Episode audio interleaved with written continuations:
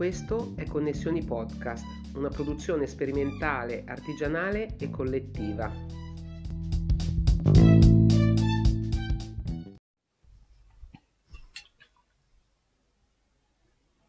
Si potrebbero dare tante informazioni su come prepararsi al camminare, al trekking, ma la letteratura e la bibliografia sono, a mio parere, già sature di queste nozioni.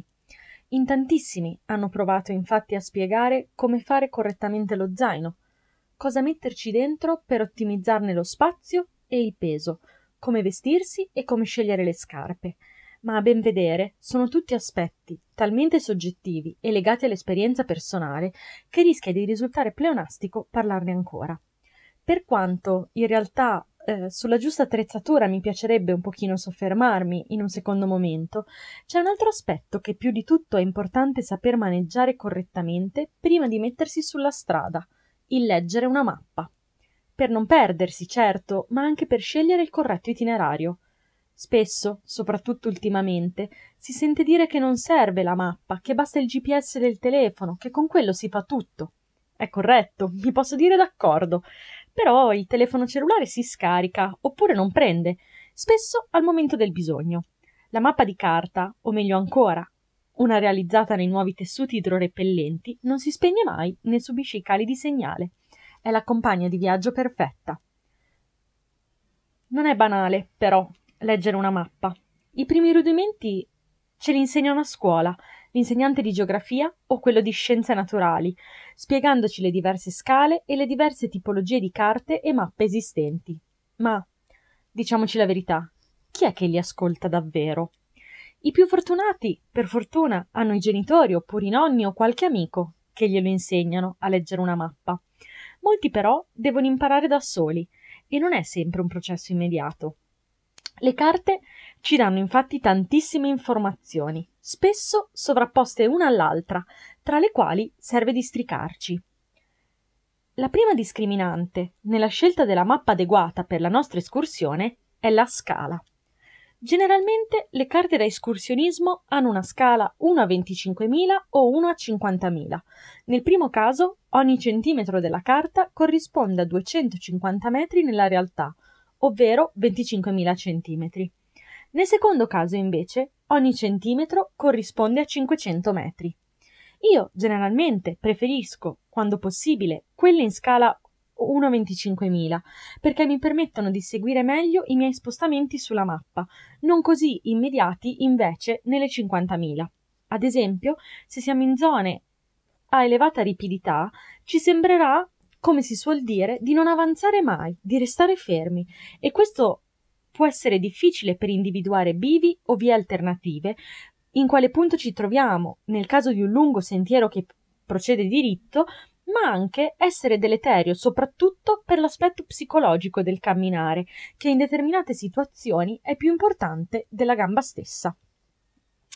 Però non tutte le zone sono disponibili su carta a scala 1/25.000 e a volte serve raggiungere un compromesso nella cartografia. Ad esempio, le mappe della Compass danno infinite possibilità a livello di territori tracciati, ma sono presenti solo in scala 1/50.000, a parte pochi esemplari in scala 1/25.000 che stanno arrivando sul mercato adesso.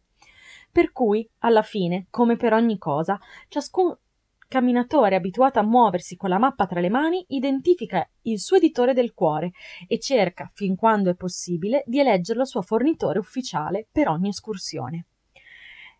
Identificata la carta che riporta il territorio nel quale vogliamo fare l'escursione, è importante guardare sempre, ma sempre, e ricordarne anche la presenza nelle tutte le successive letture, la leggenda in cui è riportato il significato di ogni simbolo che troveremo durante la consultazione.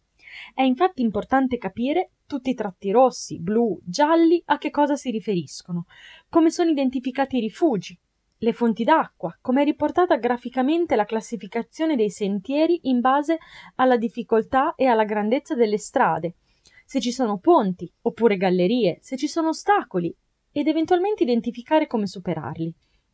La comprensione di tutti questi dettagli ci permette di organizzare al meglio la nostra escursione, avendo ben chiaro se per andare dal punto A al punto B ci terremo su sentieri, diciamo, più tradizionali, cioè i classici sentieri escursionistici, quelli turistici o le strade bianche, oppure se incontreremo sentieri per escursionisti esperti, per i quali servono maggiori accortezze, se non addirittura incontreremo sulla strada identificata vie ferrate da affrontare con la giusta attrezzatura e cautela. È importante anche comprendere se incontreremo acqua sul percorso, il che ci permette di tenerci più leggeri alla partenza e ricaricare le borracce strada facendo. Se ci saranno poi bivi a cui prestare attenzione per non sbagliare, se possiamo scegliere un sentiero piuttosto che un altro per raggiungere il medesimo posto e se, una volta arrivati, ci sarà un rifugio in cui rifocillarci e riposarci, oppure se incontreremo paesi più o meno grandi in cui fare scorta o semplicemente fermarci a bere un caffè. Un altro dettaglio, spesso sottovalutato, ma che invece, a mio parere, è fondamentale avere ben chiaro al momento della costruzione dell'itinerario, è il dislivello, sia positivo che negativo, che incontreremo sul nostro percorso. Ogni cartina degna di questo nome, a prescindere dalla scala, riporta le isoipse, meglio conosciute come curve di livello, generalmente poste tra loro a distanza di 25 metri di altitudine, ma anche questo dato non è sempre uguale nella cartografia e ancora una volta la nostra leggenda ci viene in aiuto per scoprirlo. Comprendere come leggere e come i sentieri le intersecano o le seguono è fondamentale per non farsi trovare impreparati di fronte alle erte salite o alle discese ripidissime. Infatti, più le isoipse sono vicine tra loro, più il dislivello aumenta. Viceversa, più sono lontane, più la nostra salita o la nostra discesa sarà morbida. Inoltre, ci sono sentieri, come i crinali o le mezze coste, che seguono pedissequamente una curva di livello, il che ci permette di prevedere che i nostri passi si poseranno in piano o comunque su morbidi saliscendi. Infine, le diverse vette dei rilievi attraversati e di paesi a valle generalmente sono quotati, così si ha un'idea dell'altitudine dalla quale si parte, di quella dove si arriverà e delle varie oscillazioni intermedie, in modo tale da poter stimare il dislivello complessivo dell'uscita che si sta organizzando. Un altro dettaglio da avere sempre a mente è il numero del sentiero che si intende percorrere, quello da tenere al bivio e quello assolutamente da non imboccare. Le mappe riportano infatti, generalmente sopra il tratto, spesso rosso, che evidenzia il sentiero, il numero corrispondente, attribuitogli generalmente dal CAI, il Club Alpino Italiano, o dai vari enti che si occupano della segnaletica della zona. Generalmente i numeri dei sentieri sono abbastanza univoci e sulla strada li possiamo individuare grazie alle paline, che riportano anche i tempi di percorrenza, e dai segnavia biancorossi, se sono curati dal CAI, oppure di altri colori se in carico ad altri enti, ad esempio in Valle d'Aosta sono gialli, che però purtroppo e non abbastanza spesso, ad essere onesti perlomeno per la mia esperienza, riportano anche indicato il numero, generalmente nero. Individuarli durante l'escursione è sempre una sicurezza, perché ci aiutano a tenere presente dove siamo e a guidarci ai bivi.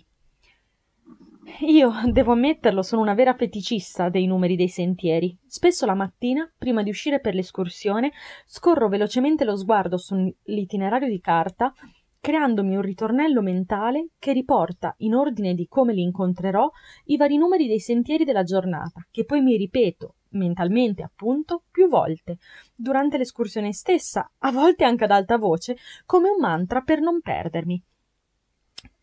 Infine, ma non meno importante, le mappe ci permettono di organizzare la nostra escursione a tutto tondo, evidenziando, grazie ad appositi simboli, la presenza di punti tappa, come rifugi, alberghi, aree di sosta per il camping, chiese e oratori che spesso danno ospitalità ai pellegrini, ma anche ristoranti e negozi di generi alimentari. A questo si aggiunge l'evidenza di parcheggi, stazioni ferroviarie, fermate dell'autobus, in modo tale da sapere sempre come raggiungere un determinato punto di inizio o di fine dell'escursione e con quale mezzo di trasporto, nonché, in caso di emergenza, qual è il più vicino servizio di trasporto pubblico disponibile o, nei casi peggiori e più gravi, il più vicino paese con un ospedale o un ambulatorio medico. Inoltre, spesso, la leggenda è corredata da box riportanti i numeri utili relativi alla zona che sarà attraversata, come i centri informazioni turistiche, i servizi autobus o taxi, i numeri del soccorso. Prima di partire, quindi, la mappa ci permette di creare il percorso della nostra escursione, un passettino dopo l'altro, identificando dove iniziarlo e dove terminarlo, oppure costruendo un anello, calcolando spannometricamente la lunghezza totale dell'itinerario grazie a un semplice righello o all'unghia del pollice, che notoriamente vale 1 centimetro o 1,5 centimetri, fornendoci inoltre un'idea del dislivello totale. Se invece vogliamo fare un'escursione di più giorni, anche in questo caso la mappa ci dà tutte le indicazioni necessarie anche sui punti tappa, i mezzi di trasporto e le possibilità di rifornirsi di acqua e generi alimentari. Unendo carte, infine, riportanti quadranti geografici adiacenti, possiamo idealmente camminare tutto il mondo, o quasi, semplicemente spostandoci lungo le zone di sovrapposizione, dispiegando davanti a noi una cartina dopo l'altra. Durante l'escursione, invece, la mappa ci permette di avere sempre ben chiaro il punto in cui ci troviamo, segnalandoci la strada da imboccare ai bivi, le possibili strade alternative, le salite o le discese che si prospettano davanti a noi. Quindi, che dire, una cosa certamente nello zaino di ogni camminatore ci deve essere: la mappa.